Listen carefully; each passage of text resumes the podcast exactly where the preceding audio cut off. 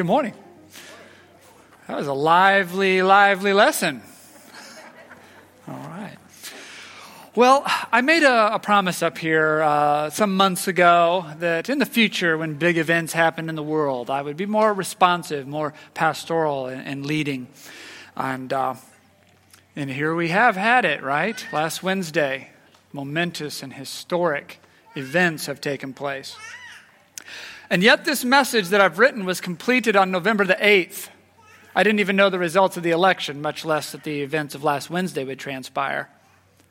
And as I practiced it on Monday and Tuesday and Wednesday, and then Wednesday happened, by Thursday I knew I don't have to change one word of this. The Word of God has already addressed it. So, what you'll hear, other than what spawned by your questions, is exactly as it would have been. And let that be a testament to the power of God's word and the power of the revelation to see events that happen and to teach us how to live and how to respond.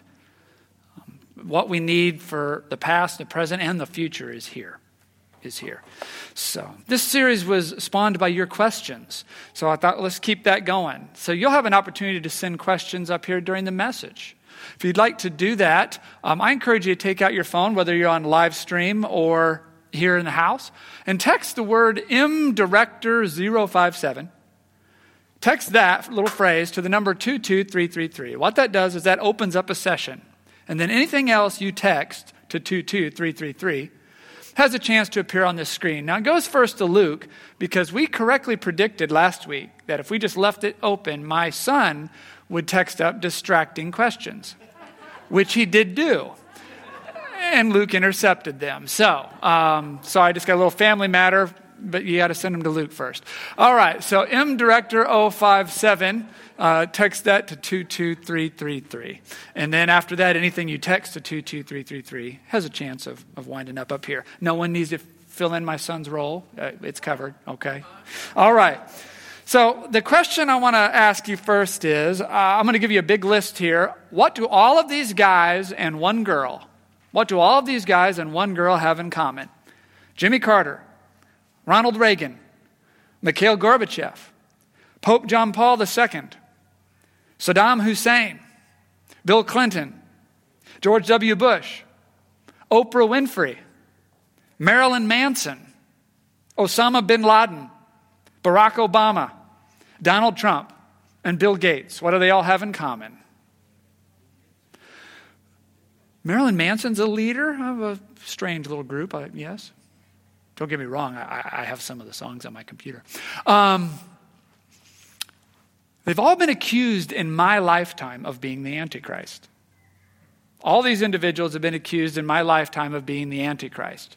Now, of course, folks older than me know that's silly, that, that none of those folks could be the Antichrist, because of course the Antichrist was John F. Kennedy, or Adolf Hitler, or Napoleon Bonaparte, or all the popes of the Catholic Church of the Middle Ages, or the Emperor Nero of Rome, who reigned in the 60s. Not the 1960s, just the 60s, when that's all there, it was just the 60s. Every generation has put a lot of energy into identifying and accusing an Antichrist. So, our question this morning is who is the Antichrist? So, we turn to Revelation this morning to learn what we can about the Antichrist, and we find nothing. The concept of the Antichrist does not occur in Revelation. So, if you ever have someone teach you Revelation and the Antichrist, you can go ahead and cross that person off the list as someone to pay attention to. Um, the Antichrist is not taught in Revelation. So, to answer your question, I actually have to dip back to the only two books which do include messages about the Antichrist, and that is 1st and 2nd John. 1st and 2nd John. Uh, there's only four verses, so I'm able to show them all to you. Here's the first Dear children, the last hour is here. You have heard that the Antichrist is coming, and already many such Antichrists have appeared. Well, that tells us a lot right there. Here's someone writing in the first century who says it's the end times, the Antichrist is here, and, shocking to us maybe, there's already been a bunch of them by the first century. That's not a famous one figure. Hmm, let's keep reading. What is this? From this we know that the last hour has come. These people left our churches, but they never really belonged to us, otherwise, they would have stayed with us. So these antichrists are church people, not famous political leaders. Fascinating. This comes up later in chapter 2.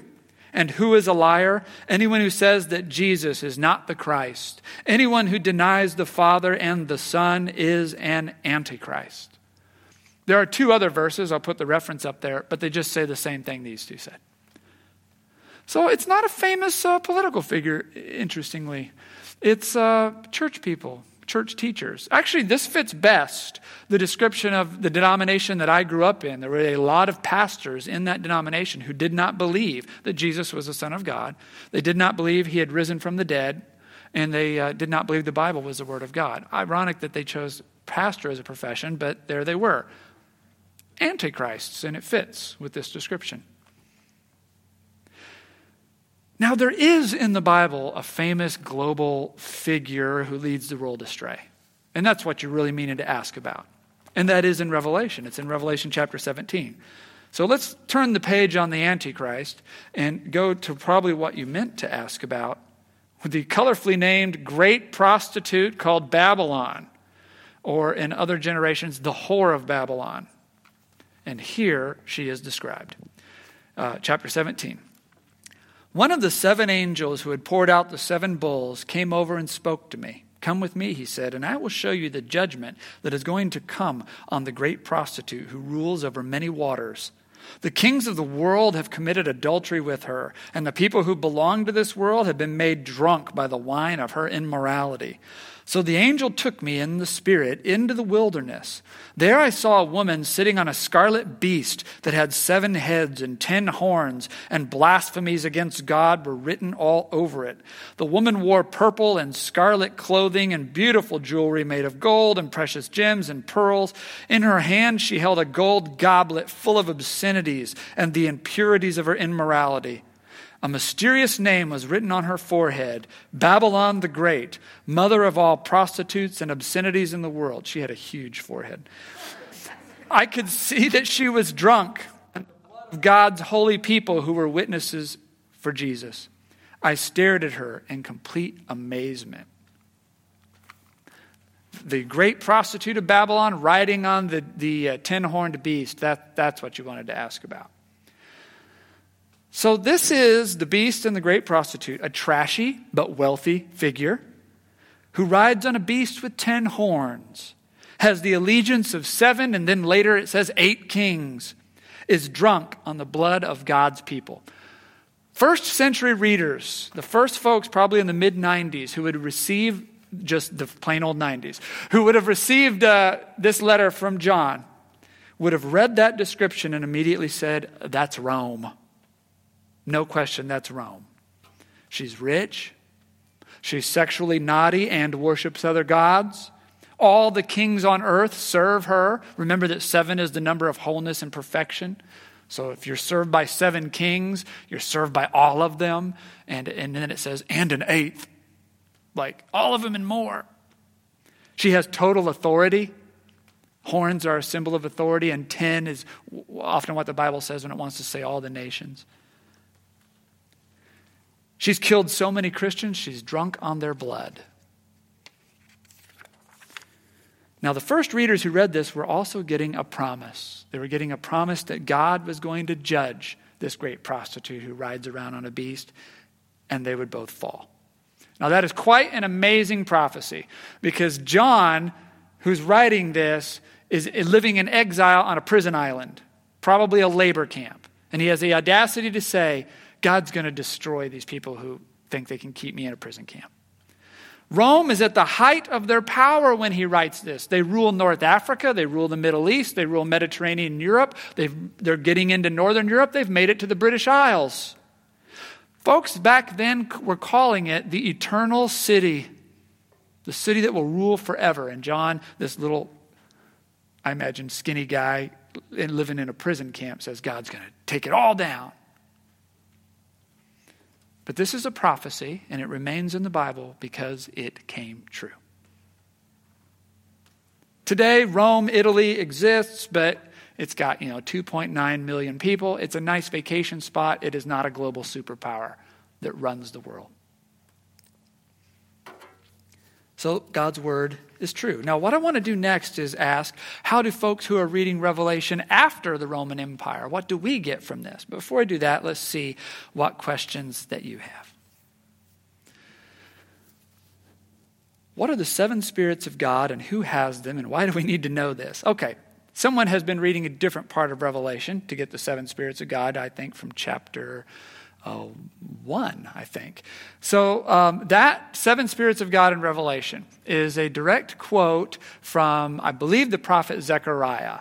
And, and, and so, what that represents in the Old Testament version is, is the complete Spirit of God gone out to all the people. And so it's really a picture in Revelation of the Holy Spirit and its completeness and its wholeness in the seven. So it's not like there's seven individual spirits and you have to have, you know, I've only collected five. I need to go buy Hardee's and pick up the other two. It's not, it's not like that. Um, it's, a, it's a picture from the Old Testament of God's Spirit going out of the temple and into the world. I hope that helps.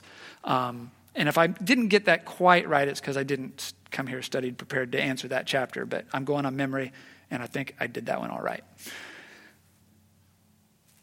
Should we not believe these are the end times because time and time again this has been said and hasn't God prevailed every time? Well, okay, uh, let's talk about end times in Christian theology. In Christian theology, these are the end times. The end times begin when Christ rises from the dead and ascends to heaven. Now, God's plan is completely revealed.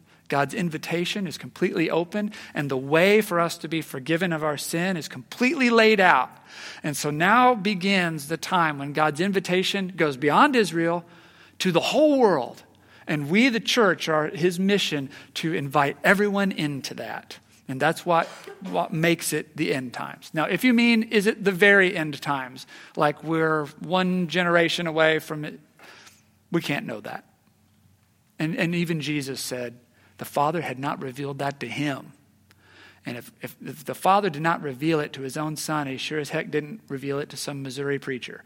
So, um, like my dad said, I shared this last week. Like my dad said, Look, son, you could step off the curb tomorrow and be hit by the school bus, and that'd be the end of the world for you, wouldn't it? So, we're all, isn't that nice? so, we're all living in our own very end times in which we serve Christ and accept him. And whether, whether I have great great grandchildren or not, I got to pass on the faith. I would love it if Jesus would come back in about five minutes, but um, may happen, may not. But be ready. Be ready. I hope that answers the question.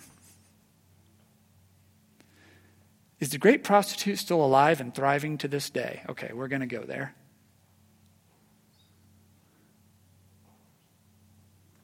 Other theologians have said that America will not be part of the last war after this week's issues, do you think that is because we will destroy ourselves? Mm. Mm. Yeah. Okay, we're going to keep going with the message because I think it will come around to that question. Thank you to whoever asked that. That's an important question, and I hear your, uh, I hear your heart in there. So, what should other readers like us do with Revelation? Well, let's remember that when John talked about Antichrist, which is a little different, but he said there have been many, there's one now. He kind of implies there's going to be others. Revelation says the beast rises, the beast falls and goes back into the sea, the beast rises again later in the chapter. Jesus said evil must increase in this world. But he said, Take heart, these are only the birth pangs of a new creation. Now, when you think of birth pangs, you think of this intense wave of agony that comes upon someone, and then it subsides. But then it comes back again and it subsides. And where is it all headed? To a baby. At the end of all that, there's a baby. Jesus says, This world is like that. There'll be these intense periods of agony and anguish. You're as close to death as you could ever be, and it will subside. And then it will come back again, and then it will subside. You wonder, where is this headed? He says it's headed toward Christ's kingdom and his new creation. Let these not be signs of discouragement to you, but, but signs that God's kingdom is one wave closer with every wave of agony we suffer. So, Revelation says to us there will be other global superpowers who are rich who are sexually naughty and chase after other gods, who are served by many world leaders, that's the seven kings, who have total authority to make what they want to happen happen, that's the ten horns, who have killed many Christians. There have been others since Rome, there will be others. But the revelation gives Christians in every age a warning and an encouragement. And this is where you really want to lean in. Here's the warning if you live at a time of the great prostitute, don't follow her. Don't imitate her violence. Don't take part in her schemes of uh, wealth and obscene, obscenity and immorality. Stand back from her. That's the warning. And the encouragement is she won't last forever. She'll fall. She'll fall. She seems really powerful and unbeatable and protected by this beast she rides around on, but it won't last. And here's the greatest irony of it all God does not destroy the great prostitute. The people of God don't rise up in an armed insurrection and destroy the great prostitute. The beast she rides on destroys her.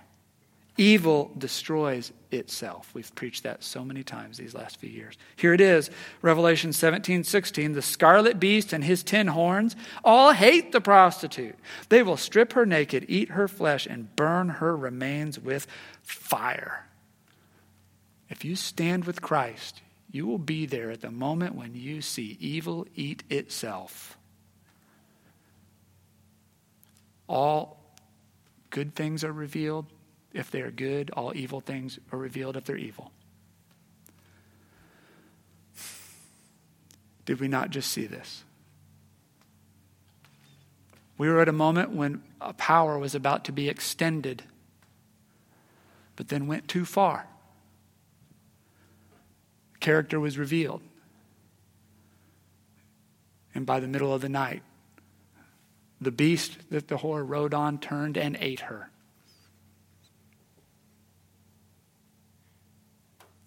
So stand with Christ in the face of the prostitute. Don't join her. Don't imitate her violence. Proclaim Christ even in her face. Keep loving your enemies. Some of them will turn. Keep loving your enemies. Some of them will turn. And you'll be standing and you will see when the beast devours his own instrument.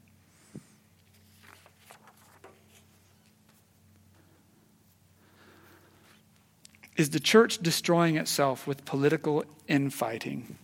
Yes. Yes. Yes, we have to be instruments of redemption. We have to begin right here. Right here. In 1982, if you asked people, do you think uh, badly of someone just because they are a Democrat or just because they are a Republican? Uh, 15 to 19 percent of Americans said, yes, I think badly of people just because of that. Two years ago, they asked the same question. It was between 54 and 58 percent. So it's got to begin right here. It's not okay to hate and demonize someone, to label them unforgivable. So is it wrong to be doing well for ourselves? No, no. But remember, Rome and the whore of Babylon didn't just do well for themselves, they oppressed others to get well and to stay well. They built uh, that wealth on the backs of people who weren't doing well. They had to defend that by holding others down. Remember, two thirds of the Roman Empire were slaves. Are we the societal, are we, I should read these to myself before I read them out loud because then I'm committed, but oh well. Uh, are, we, are we the societal Americans, the beast that she rides on? Are Americans as drunk on the blood of others? How does Christ say we should pursue sobriety. There it is. That's the main question to ask. Thank you to whoever asked that. That's, that's what we're here to ask. Every Christian should ask themselves that. Not just American Christians. Chinese Christians should ask Is China the great whore that rides on the beast. Russian Christians should ask, Is Russia the great whore who rides on the beast? European Christians should ask themselves that through all time. This is what Revelation is for, is to show us what evil looks like so that we can look at ourselves and the place we're making the earth into and say, We're making it too much like this. That's a great use. Thank you for that question. So let's ask. Let's ask Is America rich? Is America sexually naughty, or chasing after other gods? Does America com- command the obedience of leaders all over the world, the seven kings? Does America have the power to make the things we want to happen happen? Do we have the ten horns? Has America killed many Christians? Are we drunk on their blood? I think we're getting close. Three and a half, four and a half out of five. I think we're pretty close. So, this is a time for us to be the most careful. For us to be the most careful. God bless whoever was brave enough to ask that question, because that's the question Revelation wants you to ask.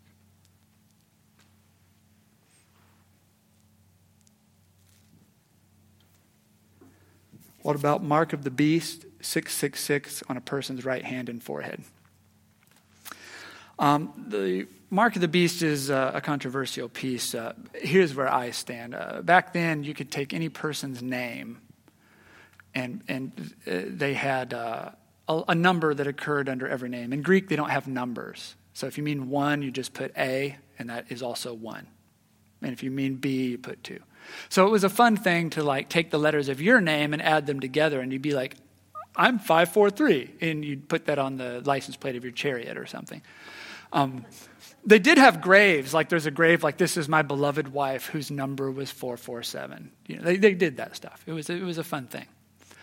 If you take Emperor Nero's name and number it out, it spells 666. It, its number happens to be 666. Now, you can do this with a lot of names because you know how numbers and letters work when you start playing these games. But that's one version.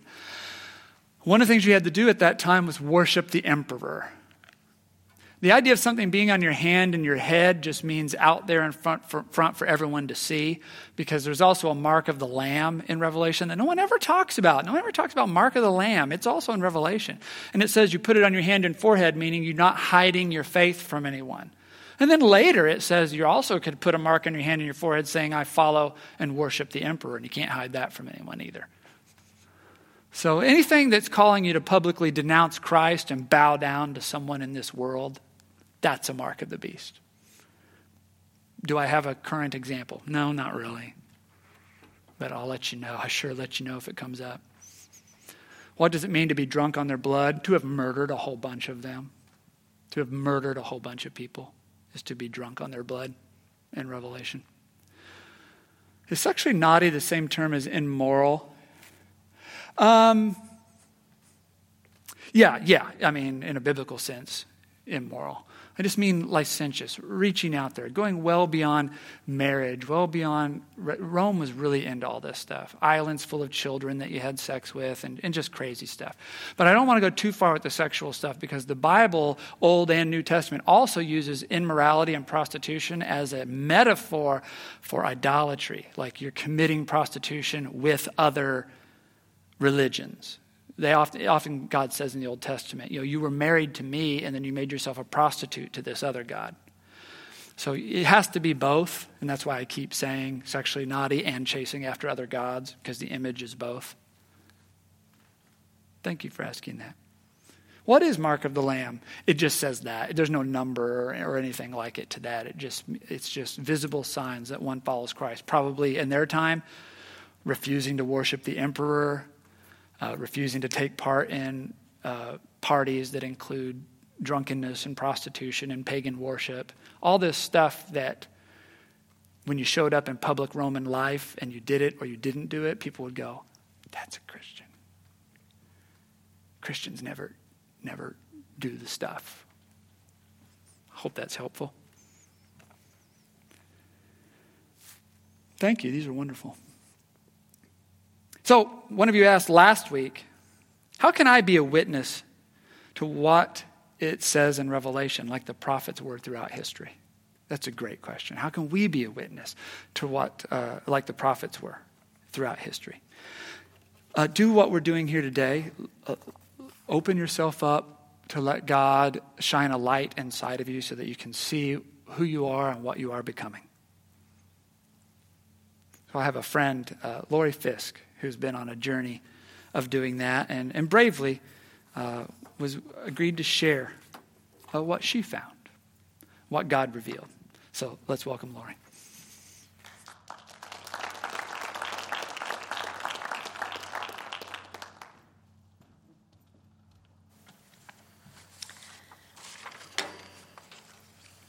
My name is Lori Fisk, and this is my story.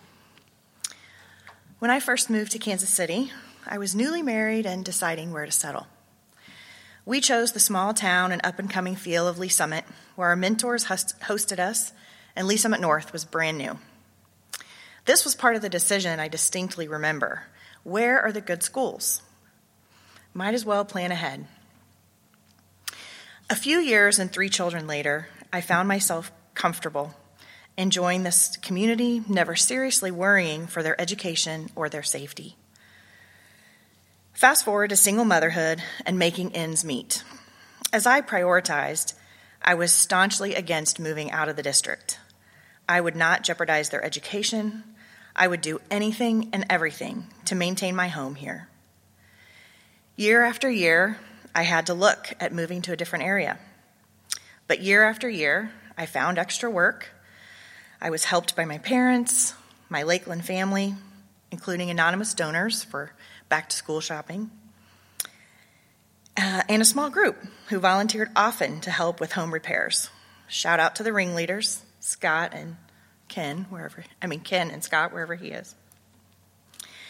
Year after year, we've made it. My oldest is now 20.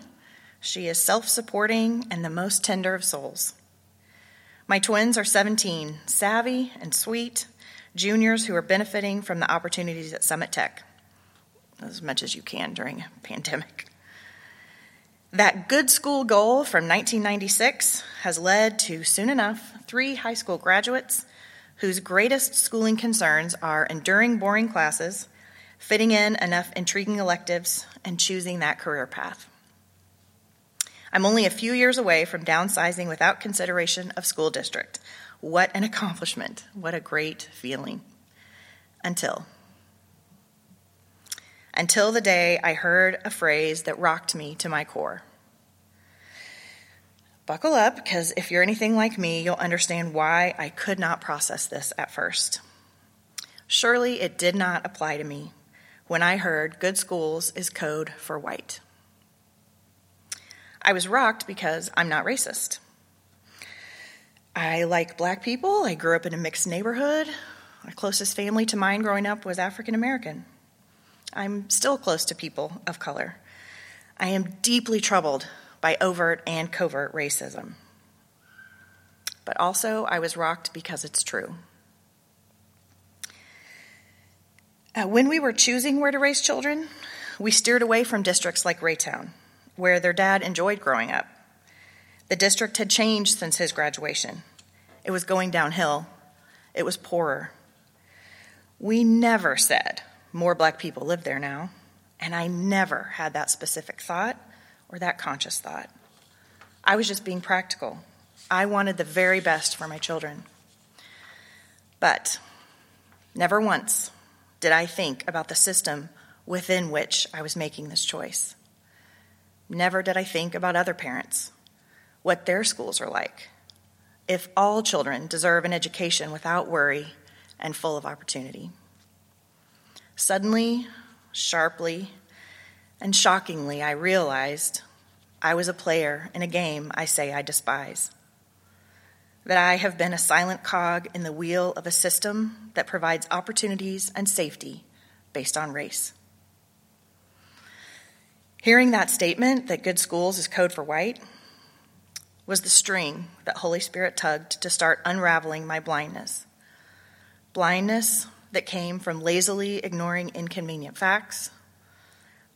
Blindness because there's no need to look when I'm not the one missing out.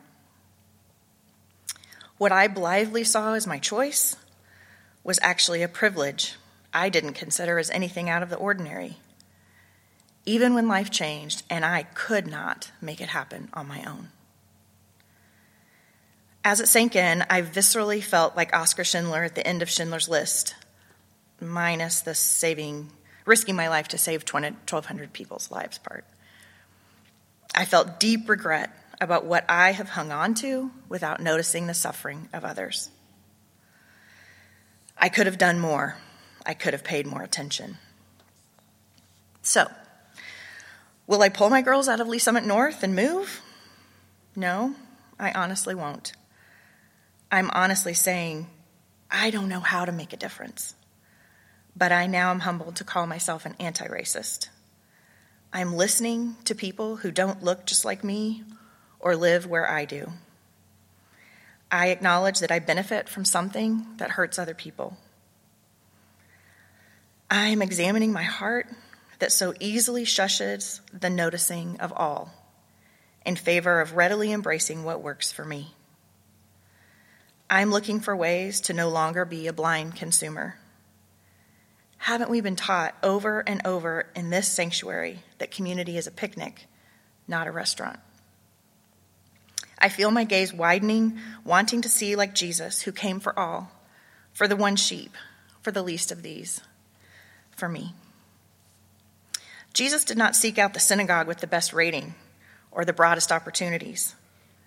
He spoke in synagogues everywhere, from hills, from boats, under torture and anointing, to the rejected and the revered, to Lee's Summit North Broncos and Raytown Blue Jays and Hogan Rams. My name is Lori Fisk, and this is my story.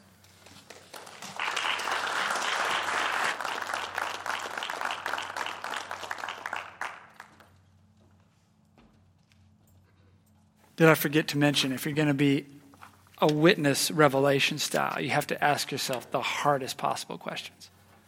You have to be completely open to God to answer the thing that you may not want to see at all. Maybe you won't find something hidden there the way Lori did. Maybe you will. Her story helped me to do some searching and find some things in the shadowy corners of my own soul. You have nothing to lose by doing it. You just become more like Jesus. It's a good risk to take. So let us be careful with what we're willing to do for wealth and what we're willing to do to hang on to it. Uh, let us be aware of all sin and vice in the world that we wink at because it's uh, popular or trendy to do so. Um, let us be careful how we use our influence in other nations. Let us beware how we justify violence and killing. And let us remember that we are all sinners, and without God, we will destroy ourselves. But when we appear before Christ, He will have grace for us, provided we still know we need it. And that is the real gener- that is a real danger of sin, is that you get so far afield that you no longer know that you need grace. That's the real danger of sin, that you no longer know you need Christ anymore. But Revelation gives us, through these pictures, an opportunity to pull the reins back today, a long time before that happens, I hope and make a new path and a new way. I hope this word blesses us and guides us as a congregation and as a nation uh, back unto righteousness and peace. Amen. Sorry, uh, one more, one more, since we ended on righteousness and peace. A question from last hour How do we engage meaningfully and lovingly with folks who do, still defend? uh, President Trump and his actions? Uh, well, you've answered your own question meaningfully and lovingly. So start with love. Don't demonize people. We have, we have no right to say that someone is wicked because they interpret an event different than we do, or they haven't seen what we've seen, or that they feel completely different about it. And then meaningfully is to ask them, why do you feel that way? Where does it come from? Uh, explain to me the reasons why you think what went on is acceptable. And you will learn something that day about someone else's hurt.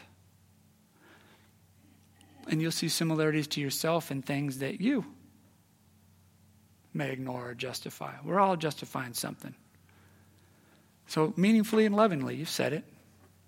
Don't write people off, don't attack people. And everything I'm talking about, I do not picture it happening online. I picture it happening online as like the laziest place to do what we're talking about. That is the, if you want to communicate to someone, I don't really care about you, but I want to look like I care about you, engage with them, try to do something like this online. It's super, super lazy and ineffective. Have lunch, be in the church lobby, have a, have a fire pit. Attend Pastor Dan's class. He and, and Marta are, are doing a book that exactly examines where does all these feelings of hurt and disenfranchisement and indignity come from that lead to things like that. So I'm going to let him tell you more about that. But also uh, take their class and then engage in people with genuine interest and love in person. That's what I'd say to that. Amen. Amen.